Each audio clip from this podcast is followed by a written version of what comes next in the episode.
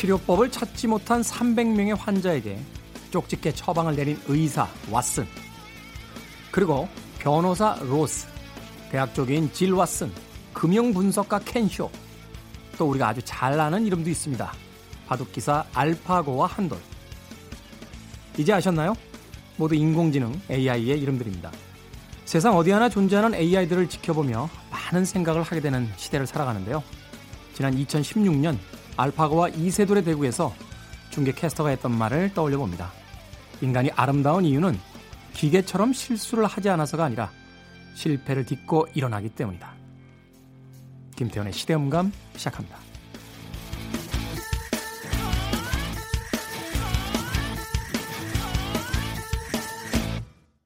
그래도 주말은 온다. 시대를 읽는 음악 감상의 시대음감의 김태훈입니다. 이제는 뭐 AI가 없는 것을 상상할 수 없는 그런 시대를 어, 살게 됐죠. AI가 뭐 별게 아니에요. 어, 이런 거죠. 그 자동으로 온도 맞춰주는 에어컨. 그죠? 그것도 초보적인 그 AI라고 볼 수 있죠. 그런가 하면 또 내비게이션 있지 않습니까? 네. 내비 없이 운전한다는 걸 이제 상상할 수 없는 시대가 됐습니다. 그런가 하면 오늘 소개해드린 것처럼 음, 이제 변호사도 나왔고요. 금융 분석을 하는 켄쇼라는 또 인, 인공지능 AI도 있다고 합니다. 어, 얼마 전에 분석한 걸 보니까 어, 금융 전문가인 사람과 같은 기간 동안 같은 금액을 가지고 경쟁했는데 인공지능이 이겼어요. 주식 수익률이 훨씬 더 높았다고 합니다. 그런가 하면 정말 어, 인간 의사들이 찾아내지 못한 환자의 병명 그리고 쪽집게 처방을 내린 의사 왓슨. 네. 우리 삶은 점점 더 풍요로워지는데 우린 인간이기 때문인지 몰라도 이 인공지능에 대해서 조금 거부감을 어, 가지고 있습니다. 알파고가 등장을 해서 이세돌 구단에게 4대 어, 1로 이겼을 때 물론 이제 4국에서 한 번 이겼기 때문에 다행, 다행인데요. 3국까지 연승을 올리면서 인간의 기사가 지고 있을 때 이걸 어떻게 받아들여야 되는지 참 혼란스러웠던 그런 기억이 있습니다. 제가 S방송사에서 2국하고 5국 두 번 해설했거든요. 어, 사실은 그 녹음하고 있는 오늘도 어, 이세돌과 한돌의 AI 대국 중계방송을 하다 왔습니다. 아, 은퇴대국 2국이었는데요. 쳤어요. 네. 초반에 실수를 좀 했는데 그 실수를 회복을 하지 못했습니다. 이 바둑이라는 건 묘수를 찾아내는 어, 게임이 아니라 실수를 적게 하는 어, 사람이 이기는 경기인데 거의 실수가 없는 기계가 아, 결국은 이길 수밖에 없다 하는 생각을 다시 한번 하게 됐습니다. 막상 또 이세돌 구단이 지고 나니까요. 중계했던 사람들이 다들 실망을 하는 어, 그런 눈치더라고요. 근데 전 생각이 좀 달랐던 게 기계가 이겨야죠. 어, 이제 그 기계를 가지고 우리가 수술도 받아야 되고 자율주행 자동차도 만들어야 되고 그죠? 어, 여러 가지 어떤 우리들의 삶에 필요한 것을 활용해야 되는데 자꾸 인간이 기계를 이기면 그 기계를 어디다 씁니까? 그 버그가 막 나고 이러면 그런데도 기분은 별로 안 좋더라고요. 예. 저도 이세돌 구단의 팬이자 어, 아마추어 바둑인으로서 기계 따위에게 진다는 거에 대해서 예. 기분이 좀 안 좋았습니다. 그럼에도 불구하고 2016년 음, 방송 중계를 한 캐스터가 네, 했다는 이 이야기 멋지네요. 인간이 아름다운 이유는 기계처럼 실수를 하지 않아서가 아니라 실패를 했을 때 딛고 일어나기 때문이다. 참 말 잘해. 이런 건 인공지능이 못하는 거예요. 이건 사람들이 하는 거예요.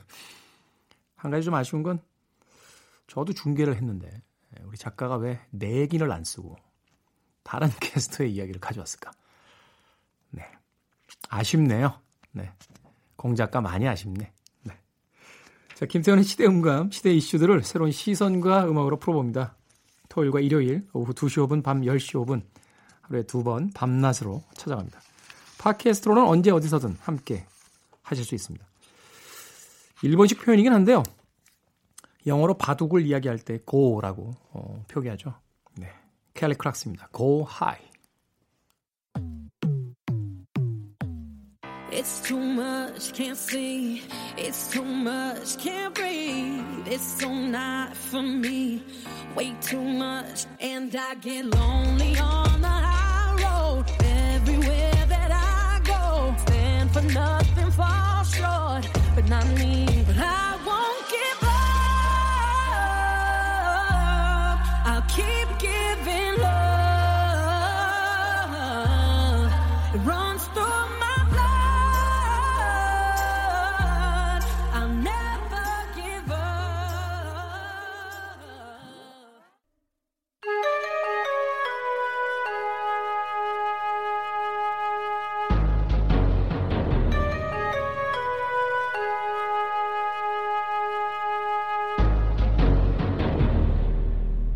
변호사 D의 헌신.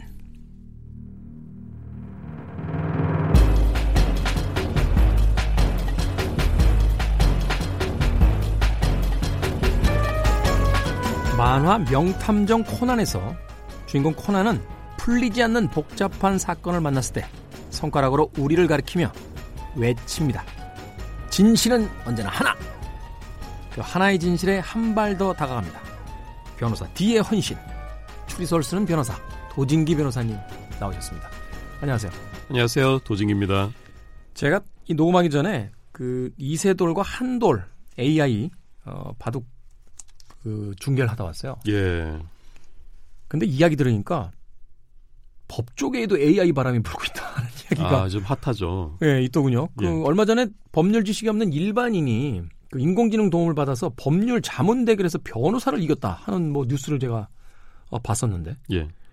이게 사실입니까? 예, 사실이고요. 뭐 당연한 결과입니다. 이 법률 데이터베이스를 뒤지는 능력이라든지 이런 것들은 따라갈 수가 없죠. 사람이.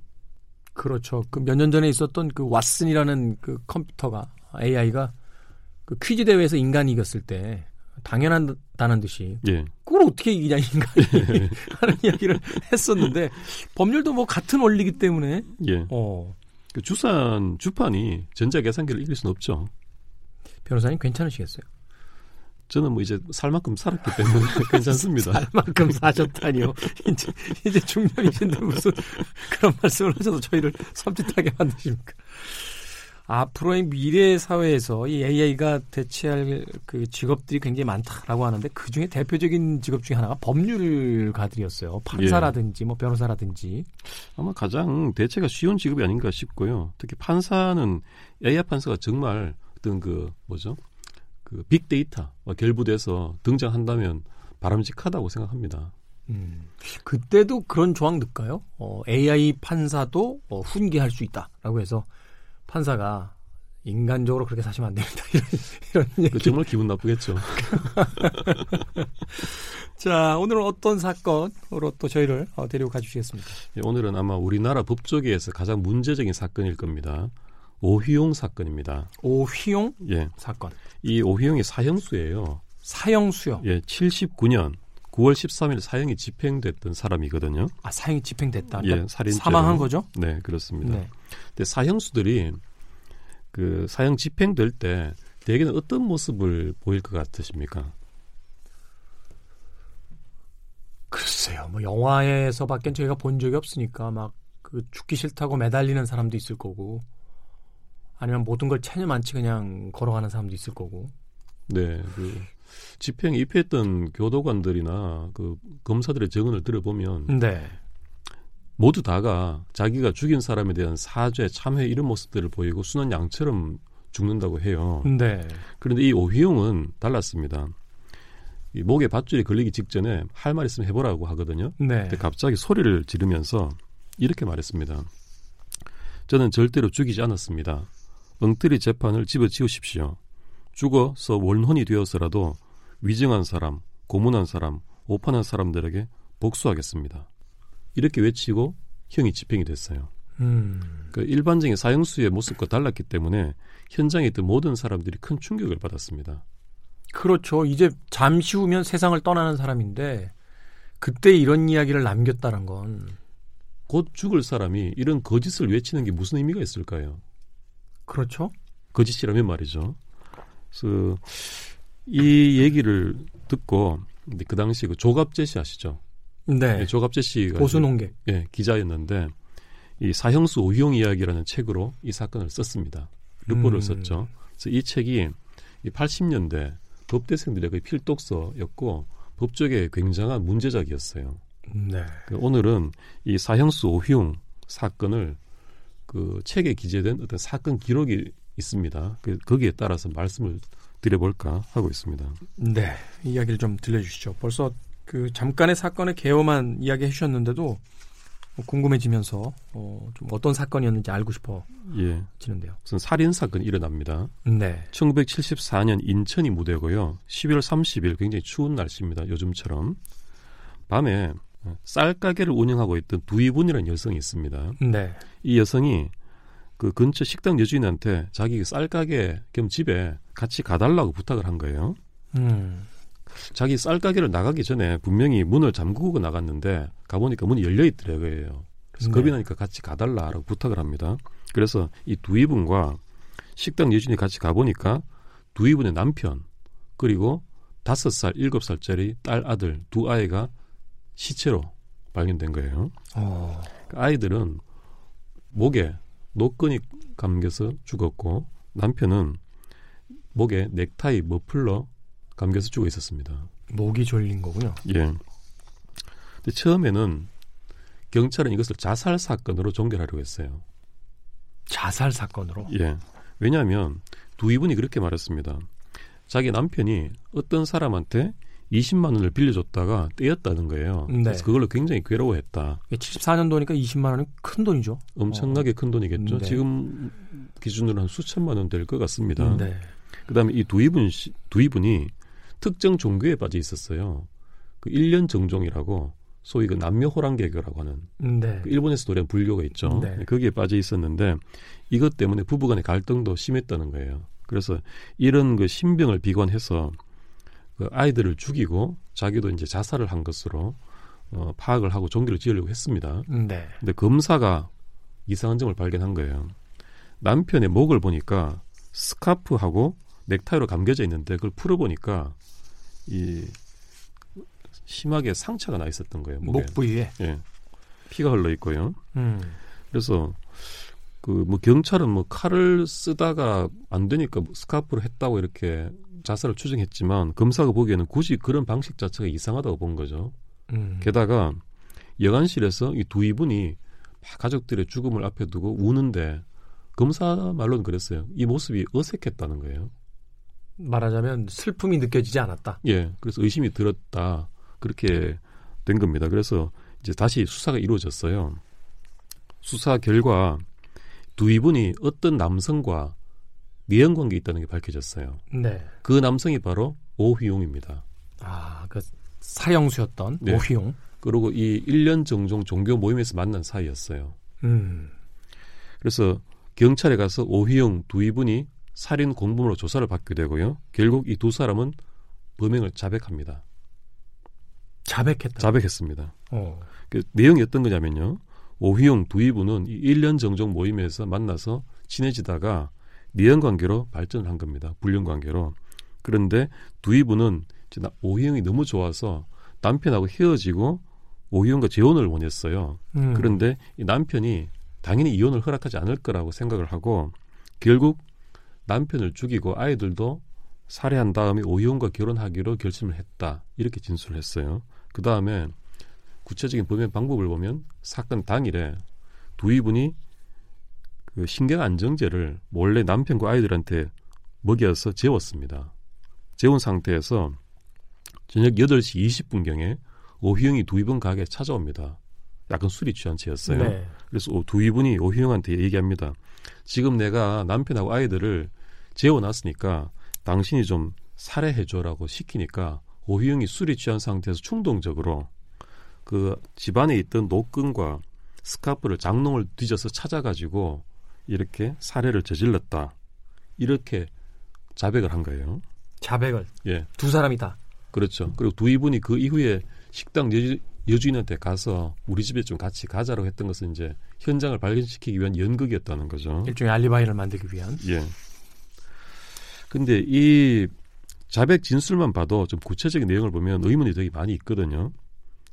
일단은 오형의 진술을 보면 처음에는 노건 문제도 두 이분이 건네서 줘서 받았다고 했다가 네. 뭐 나중에도 장롱을 뒤졌다고 했다가 그다음에 흉기도 처음에는 부엌칼을 썼다고 했다가 나중에는 또 톱날을 이용했다고 했다가 계속 바뀝니다. 근데 이 과정이 보면 경찰의 질문에 따라서 경찰이 원하는 대로 답을 해주고 있어요. 그러니까 그 말하면 일, 일관성이 없다는 거죠. 그렇죠. 그리고 범행 계획과 결의부터 이상한 게요. 이 내용 대로 따르면 두 이분이 애들과 남편을 죽이려고 신경 안정제로 재운 다음에 우연히 오형이 찾아와서 죽여달라 하니까 오형이 충동적으로 죽였다라는 거예요. 그러니까 계획 범죄가 아니고 말하자면 그냥 그 우연히 찾아와서 죽여달라고 했는데 그렇게 되면 앞에서 수면제를 먹였다는 것도 앞뒤가 안 맞는 거 아닙니까? 안 맞죠. 우리 네. 상식적인 어떤 인과관계 진행상 안 맞는 거죠. 그렇죠. 근데 이런 설정이 됐던 겁니다. 근데 오희영은 이제 사건이 검찰로 넘어가지 않습니까? 네. 검찰로 넘어가니까 이 자백을 뒤집습니다. 뒤집는다는 건 이제 죽이지 않았다. 예. 왜 자백했냐 그러니까 경찰이 고문해서 허위 자백했다고 한 거예요. 경찰이 고문을 했기 때문에. 네. 오희영의 말은 그렇습니다. 그런데 이 당시 수사했던 경찰 있습니다. 이 사람이 모두 어떤 말을 했냐면은 참 지금으로서는 정말 상상이 어려운 사고 방식인데 그런 사건, 이런 강력 사건은 손을 안 댈 수가 없어요라고 답을 합니다. 그러니까 고문하지 않을 수가 없다. 네, 그 당연한 거 아니냐라는 식으로 답을 합니다. 누가 자기가 살인을 저질렀다고 자백하겠느냐. 예. 근데 이제 어린 오희영과 달리 두 이분은 검찰에서도 그대로 자백 상태를 유지합니다. 근데 조금 달라진 점이 경찰 단계에서는 오희영을 위해서라면 어떤 일이라도 하겠다. 그리고 형을 마치고 같이 살겠다라고까지 얘기를 합니다. 음. 그런데 검찰에 와서 오희영이 범행을 부인한다는 얘기를 전해 듣자 굉장히 분노에 치를 떱니다. 오희영이 혼자만 살려고 하느냐면서 굉장히 붕괴하고 저주하고 나중에는 오희영은 악독한 사람이니 죽여주십시오라는 말까지 하게 됩니다. 그 말하자면 그 어, 두 이분의 분노와 분개가 실제로 이 오희웅이 위증을 하고 있기 때문에 화를 낼 수도 있는 거고 또 한편의 생각을 해보면 자기는 그래도 이제 그 같이 어, 종교 생활을 했고 또 사랑했던 사이니까 이제 그 마무리까지도 같이 하려고 하는데 이제 자기만 살겠다고 진실을 이야기하는 것도 사실은 또 어, 신경질이 났을 수도 있고 네. 그래서 이 사건에서는 사실은 두 이분의 그 심리가 어떤 것이었을지를 이해하는 것이 굉장히 중요한 키포인트 같아요. 음. 이후에 재판 과정에서 보이겠지만요. 그래서 이 상태에서 재판으로 넘겨지게 됩니다. 네. 재판에서도 역시 오희영은 부인을 하고요. 두 이분은 인정을 합니다. 근데 이후 재판에서는 결국 오희영이 범행을 했느냐의 심리가 좀 이루어지는 거죠. 근데 재판은 오희영에게 꽤 유리하게 흘러 갑니다. 첫 번째로 범행 시간 문제가 있습니다. 네. 오희영이 그날 종교 집회가 있었어요. 1년 정정. 거기서 오후 8시에 집회를 나옵니다. 증인들이 네. 진술이 있어요. 근데 사건 현장은 그 두 이분의 가게죠. 10분 거리입니다. 8시 10분 정도에 도착을 했다고 칠 수 있겠죠. 음. 그 다음에 오희영이 집으로 돌아온 시간이 8시 반입니다. 이것도 진술들이 많이 있어요, 증언들이. 그렇다면 그것도 10분 거리니까 오희영은 적어도 8시 10분에서 20분 사이 범행을 저질렀다는 게 됩니다.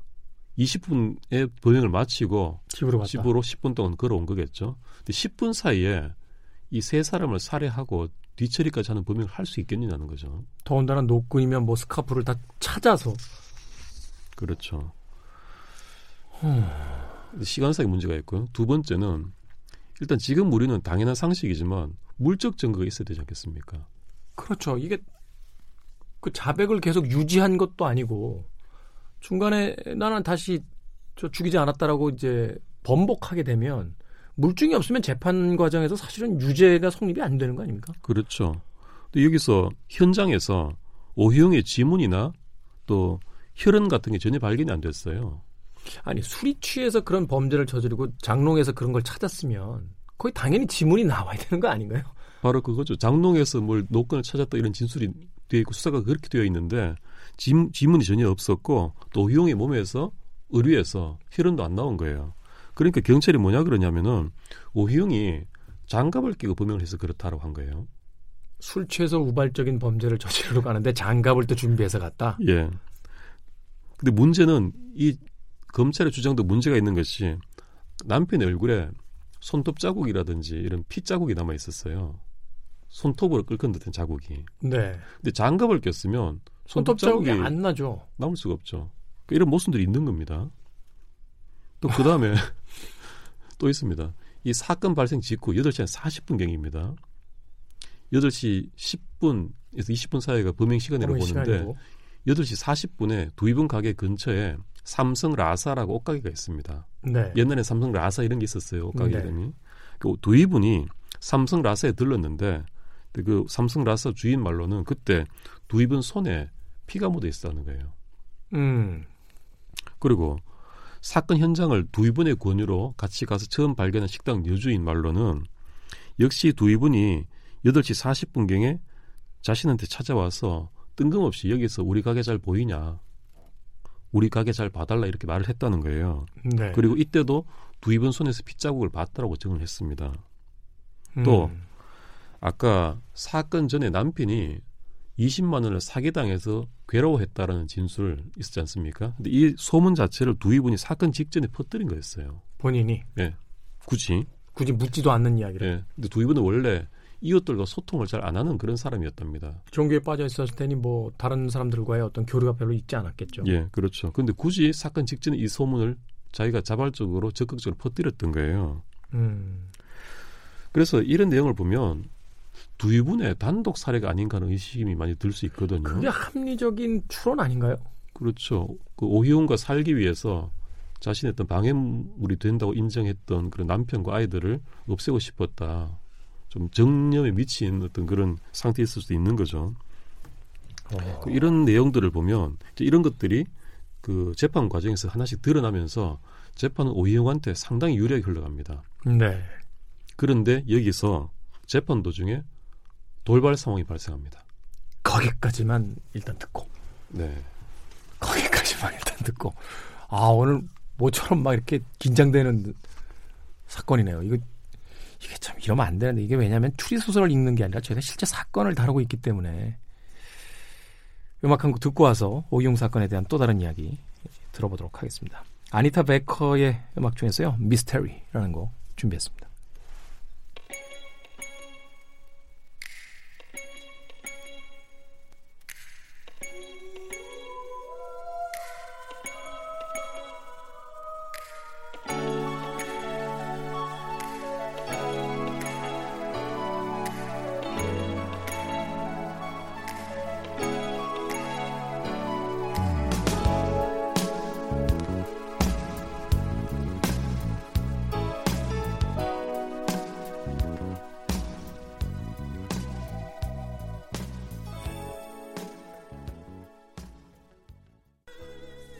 아니타 베커의 끈적거리는 목소리 오랜만에 들었습니다. 미스테리였습니다. 자, 오희용 사건, 어, 억울한 사형수로 불리는 사건이다라고 이야기를 해주셨는데 74년도에 자신과 내연 관계에 있었던 두 이분의 두 아이와 이제 남편을 목졸라 아, 살해한 혐의로 어, 재판에 넘겨진 그런 인물입니다. 어, 처음에는 이제 그 사건 자체를 자백했다가 어, 법정에 와서는 이제 그것이 강요된 어떤 고문에 의한 자백이었다라고 얘기했고 또 여러 가지 어떤 정황 증거들에 의해서 굉장히 유리하게 말하자면 이제 무죄 쪽으로 어, 살인에 대한 혐의가 없는 쪽으로 이렇게 재판이 진행되고 있었는데 여기서 다시 반전이 일어났다라는 이야기까지 들었거든요. 예, 그렇습니다. 이렇게 재판이 그 오희영한테 유리한 쪽으로 진행이 되고 있었습니다. 거의 네. 무죄 쪽으로요. 그런데 여기서 오희영의 운명을 결정짓는 아주 중대한 돌발 상황이 생깁니다. 공범인 두 이분이 네. 구치소 변수 안에서 목을 매달아서 극단적인 선택을 해버린 겁니다. 두 이분이요. 예, 재판 도중에요. 그래서 이게 말이 많았는데 두 사람이 같이 범행을 해놓고 오희용이 혼자 빠져나가려고 막 저렇게 다투니까 너무 분해서 이렇게 극단적 선택을 한 게 아닌가 이런 얘기들이 오갔고요. 실제로 이 두 이분과 같은 깜빵에 있던 여성이 법정에 나와서 증언을 했습니다. 어떻게 했냐면 두이분은 이렇게 말했다는 거예요. 남자 고형이죠. 남자는 변호사를 대고 증인이 두 명이나 나왔다.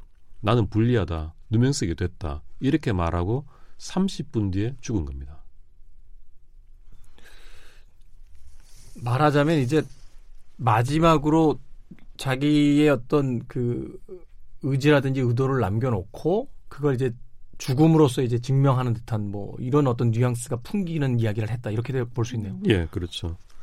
그 다음에 두 번째로 조금 과학적인 증언일 수도 있습니다만 의사가 증인으로 나옵니다. 그래서 여기서 그 판사가 묻습니다. 여성이 손으로 성인 남자를 목 눌러 죽이는 게 가능한가? 그러니까 두이분의 단독 범행이 가능한가를 물은 것이죠. 네. 근데 이 의사가 말하기를 불가능하다라고 단정적으로 답변해 버립니다. 아니 그게 왜 불가능합니까? 수면제를 먹고 잠들어 있는 상태였는데. 우리 상식으로는 그렇지 않습니까? 근데 의사가 좀 답변을 이렇게 합니다. 내 경험으로 미루어 봤을 때 여자가 그렇게 하여 죽인 경우는 없었다. 이렇게 답을 합니다.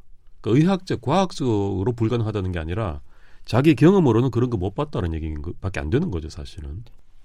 이게 도대체 무슨 내 경험에 비추어 봤을 때 아니 뭐 얼마나 많은 경험과 사건들을 마주하셨는지 모르겠습니다만 그 쉽게 얘기해서 야 미국에 가면 앱, 저 자유의 여신상이 있어라고 하는데 내 경험상 나는 본 적이 없어라고 하는 거랑 이게 뭐가 다른 거죠? 그렇죠. 결국 판사의 경험의 폭이 재판을 결정하는 잣대가 되어서는 안 되는데 네. 여기 이제 의사의 그러니까 그 과학자로서 진술한 게 아니라 자기 경험을 얘기, 얘기해버린 거예요. 그러니까 누가 그 의사를 법정에 불렀을 때 그 개인의 어떤 경험을 말하라고 얘기한 게 아니잖아요. 예. 그 의학적으로 가능하냐 이걸 물어본 건데. 네. 근데 요즘 같으면 또 의사들이 이렇게 단정적인 표현을 잘 안 하거든요. 근데 여기서 또 이렇게 증언이 나왔습니다. 그래서 결국 이 두 가지가 완전히 재판의 판도를 뒤집어 버린 거예요. 어. 그두 이분이 죽음으로써 두 이분이 오형이 같이 살아했어요라는 그 공범죄 진술만이 그대로 확정적으로 남아버린 거죠. 살아 있었더라면 나중에 반대신문도 하고 네. 또 증언을 뒤집을 기회도 있습니다만 죽어버린 거예요. 그러고 그 말의 어떤 모순성도 법정에서 좀 다퉈볼 수 있고 막 이런데 네. 이런 것들이 다 사라져 버리고 기회가 완전히 사라져 버린 거죠. 그리고 두 이분의 진술만이 조서에 남은 겁니다. 음. 그리고 의사는 여자는 남자를 목졸라 죽일 수 없다라고 단정적으로 말을 해버립니다.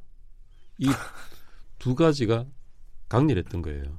그래서 결국 1심 재판은 오희영을 유죄로 하고 사형을 선고합니다. 판결 이유를 보면 그 두 가지예요. 두 이분이 뭐 당시 표현입니다. 자살까지 하면서 오희영의 공범을 주장한 것이 거짓이라고 보기 힘들다. 둘째, 여성이 과연 세 사람을 살해할 수 있겠는가 하는 의심이 든다. 이 두 가지 이유로 유죄를 선고했습니다. 사형을 선고한 거예요. 이게 불과 50년 전 이야기인데요. 그 인간이 문명을 만들었다 뭐 하다 뭐 이런 여러 가지 이야기를 합니다만 우리의 어떤 그 법 체계 뭐 지금도 마찬가지겠습니다만 얼마나 이 구멍이 많고 말이 안 되는 것들인지를 아주 단적으로 보여주는 그런 판례가 아닌가 하는 또 생각도 드네요. 네, 그렇습니다. 1심에서 이렇게 나왔는데 그럼 2심, 3심 계속 갔을 거 아닙니까? 2심, 3심 그대로 뒤집어지지 않았고요. 일사천리로 사형 판결이 확정이 됐습니다. 1심 판사가 뒤에 후일담입니다만 사형을 판결 선고해놓고 어 그렇게 얘기를 합니다. 이제 취- 인터뷰를 한번 했었어요. 이 작가하고. 네. 근데 나 고민 많이 했다. 음. 이렇게 얘기를 했어요. 그런데 판사가요. 더군다나 살인죄고 사형 선고지 않습니까? 유무죄가 고민된다면 무죄로 가야 하는 게 맞습니다. 그렇죠. 이게 확신이 있어도 다시 한번 그 쳐다봐야 되는 게 사형 선고인데 이건지 저건지 모르는데 그렇죠. 그 상식적으로도 그렇고요. 네. 형사소송법상 원칙으로도 의심스러울 때는 피고인의 이익으로 합리적 의심 없는 증명이 이루어져야 한다라든지 엄격한 입증이 있어야 되는 거거든요. 한, 네. 하늘의 의심도 없어야 된단 말이죠. 그거- 그거는 사형 아닙니까? 이게 무슨 징역형도 아니고 사형인데요. 네. 근데 고민된다면서 사형을 선고를 했다는 게 과연 합당한가 하는 거죠. 이 판결 자체는 지금 기준으로 봐도 너무나 의문이 많습니다. 일단은 범행 동기부터가 현실적으로 그렇습니다. 오희영은 총각이었어요. 네. 이분은 유부녀고 뭐 그렇게 하고 뭐 가진 것 하나도 없는 그런 사람이었는데 이 유부녀와 이제 결혼하기 위해서 그 가족을 살해한다. 이 범행 동기가 좀 납득이 잘 안 가죠. 그러니까 뭐 사실은 반대쪽 입장에서 생각해 본다면 충분히 납득이 안 갈 만한 여러 가지 어떤 그 정황들이 있는 거잖아요. 그렇죠. 또그 살인을 할 이유가 없는 것에 대한 어떤 저 핵심적인 그 이야기도 있는 거고. 네.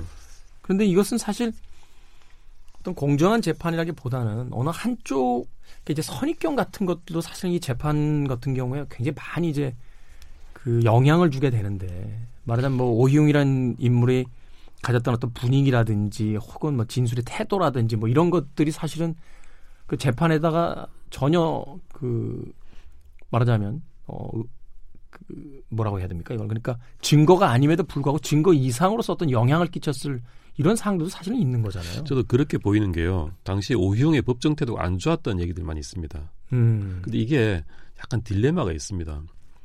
정말 억울한 사람일수록 법정 태도가 안 좋을 수 있어요. 당연하죠. 그 나는 죄를 안 지었는데 자꾸 죄를 지었다고 그러니까 화가 나는데. 네. 그런데 판사는 또 안 좋게 보는 거예요. 이런 악순환이 또 있습니다. 아니 그러니까 말하자면 뭐 우리 방송 들으시는 모든 분들 다시 한번 생각해 볼 수 있겠습니다만 나는 누굴 죽인 적이 없는데 나한테 자꾸 살인을 했다라고 자백하라고 얘기하는데 거기서 두 손을 공손하게 모으고 그것도 한두 번이죠. 저는 정말 안 했어요 라고 하는 것도 한두 번이죠. 그걸 안 믿어주면 당연히 그때부터 이제 울분이 생길 거 아닙니까? 화가 나기 시작하고. 네. 그 그런 점에 대한 이해가 없이 왜 법정에서 이렇게 불손해라고 이제 보는 거죠. 그, 그 일률적으로. 그런 문제가 있었던 것 같고 또 그러고 오희용이 나 고문당해서 자백했습니다라고 항변을 하고 그래서 결국 오희용의 자백 진술 경찰에서의 자백 진술은 증거로 채택은 안 됐습니다만 네. 이 판결문을 보면요. 특히 이제 항소심 대부분 판결에서 오희용의 경찰에서의 자백을 군대군이 인용을 하고 있어요. 그러니까 증거로 법상 채택을 안 했지만 오희용의 자백을 어느 정도 염두에 두고 판단을 한 거예요. 그게 그 그렇지 않습니까? 채택이 안 되면 요새는 속기에서도 지우라고 하는 경우도 생기고. 그러니까 이게 예전에는 10년 전만 해도요. 그 수사 기록이 통째로 재판으로 넘어왔습니다. 네. 지금은 증거 능력이 없으면 아예 법정에 나오지도 못하는데 그렇죠. 10년 그게 선, 선입견을 줄 수 있으니까. 그렇죠. 10년 전에는 검찰의 수사 기록이 통째로 판사들이 넘어왔어요. 그 판사는 검사가 똑같은 기록과 똑같은 관점을 가지고 사건을 보고 시작하는 거예요. 음. 이 시대도 그랬습니다. 그러다 더 보니까. 네. 고문 과정 같은 것을 이해를 못하고 아, 자기가 죽였다고 해놓고 나중에 말 뒤집네 이렇게 본 거겠죠. 그리고 제일 문제는 여기서 사실 이 1심 판결을 보면 물증이라든지 이게 아닙니다. 진술 증거만으로 유죄를 판결했어요. 그것도 다른 사람의 진술. 그렇죠. 공범자의 진술 하나만으로 유죄를 했다고 뭐 봐도 무방한 거예요. 부인분의 진술. 그런데 이 공범자가 그 무고한 공범 다른 사람 물고 들어가는 심리에 대한 어떤 깊은 이해도 필요하지 않았나 싶어요. 음. 이를테면 이렇게 얘기할 수 있습니다. 공범자들의 자꾸 다른 사람을 이렇게 물고 들어가는 심리가 사람은 그런 게 있어요. 같이 당하면 고통이 줄어요. 음. 그래서 혼자만 고통받을 때는 자기 잘못이라 하더라도 주변이 더 야속하게 보이는 거예요. 음. 더군다나 사랑했던 사람인데 그렇죠. 나는 자기랑 같이 살기 위해서 자기 남편과 아이까지도 말하자면 예를 들어서 살해했는데 저 사람은 나에 대한 어떤 연민이나 측은심은 전혀 나타내질 않고 자기 혼자 살겠다고 저러는구나. 바로 그런 심리일 수가 있거든요. 거기에서 미움 증오가 생겨서 오희영에게 불리한 진술을 하고 물고 늘어지다가 1심 재판이 오희영의 무죄 쪽으로 흘러가니까 절망적이고 분노하는 생각에 어, 그런 절망감 때문에 그 극단적인 선택을 해버렸고 이렇게 된 게 아닌가라고 볼 수 있는 거거든요. 심지어는 이제 사람이 어떤 극단적인 상, 상황에서 계속 동일한 이야기들을 반복하게 되면 자기가 이제 그 상황을 믿어버리게 되는 경우들도 생기잖아요. 그렇죠. 그 거짓말 효과지 않습니까? 네. 그리고 이런 공범자의 어떤 심리라든지 이런 데 대한 이해가 판사들이 너무 없었던 것이 아닌가 이런 생각도 들고요. 또 그다음에 여자 혼자 목졸라 죽일 수 없다라는 의사의 진술을 너무 절대적으로 그대로 가, 가져왔었어요. 그런데 이게 의사의 그 의학적인 지식이 아니라 아까 말씀드렸듯이 경험적인 진술이었거든요. 네. 더군다나 실제로 그, 그 무렵에 40대 다방 마담이 잠든 40대 남자의 목을 졸라 살해한 사건도 발생했습니다. 판례 연구를 많이 안 하셨군요, 판사님이. 그러니까 이런 이런 내용들을 보면 물증 없이 공범죄 진술 하나만으로 유죄 게다가 사형을 선고했는데 더군다나 수많은 반대 정황 증거들이 있지 않았습니까? 네. 모순되는 부분들도 많았고 그러니까 지금 재판 기준이라면 진실은 모르겠습니다만 적어도 오희영이 유죄 판결을 받을 가능성, 가능성은 거의 없다고 볼 수 있습니다. 저희가 이 시간을 통해서 한번 다뤘던 것 같아요. 어, 사형제도라는 것이 과연 존재해야 되는가에 대해서 그때 드렸던 이야기 중에 하나가 사형제도가 있다라고 해서 범죄율이 낮아진다라는 어느 어, 어떤 통계도 없다. 그리고 어, 사회에서 완전히 격리시키고자 하는 그 마음은 알 수도 있지만 만에 하나, 십만에 하나, 백만에 한, 하나라도 억울한 사람이 나올 수 있다는 가능성을 염두에 두고 우리가 사형제도에 대해서 다시 한번 생각해 봐야 된다. 하는 이야기를 드렸었는데, 이 오희웅 사건이 바로 그런 어떤 이야기를 다시 한번 떠올리면서 우리가 생각해 볼 수 있는 그런 사건이 아닌가 하는 또 생각이 드는군요. 뭐, 진실은 우리가 다 알 수 없습니다만, 네. 예. 근데 오희영이 결국 아까 제일 서두에 말씀드렸듯이 사형 집행 당시에 그렇게 처절하게 외쳤던 거, 거기에 대해서 사람들이 외면을 못했던 거죠. 결국 그, 그 사형 확정된 지 3년 7개월 만에 네. 그 1979년 9월 13일 사형이 집행됐습니다. 이때 오영 씨가 만 34세였어요.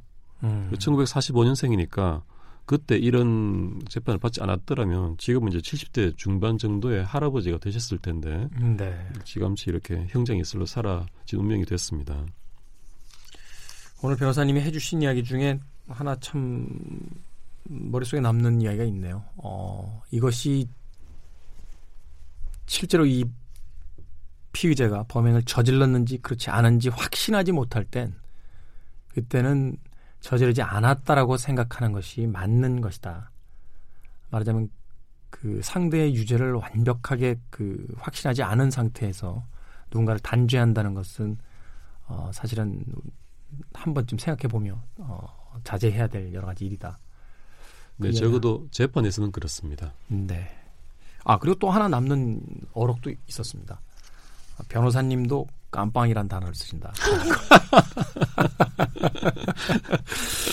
인간적이고 어, 아주 매력적으로 보였습니다. 자 오희용 사건 음, 50여 년 전에 벌어졌던 사건입니다만 오늘날 우리에게도 어, 시사하는 의미가 있어서 어, 다시 한번 이 사건을 불러내 봤습니다. 자 변호사 뒤의 헌신 네 오늘도 어, 생각해 볼 만한 사건 다뤄줘서 감사합니다.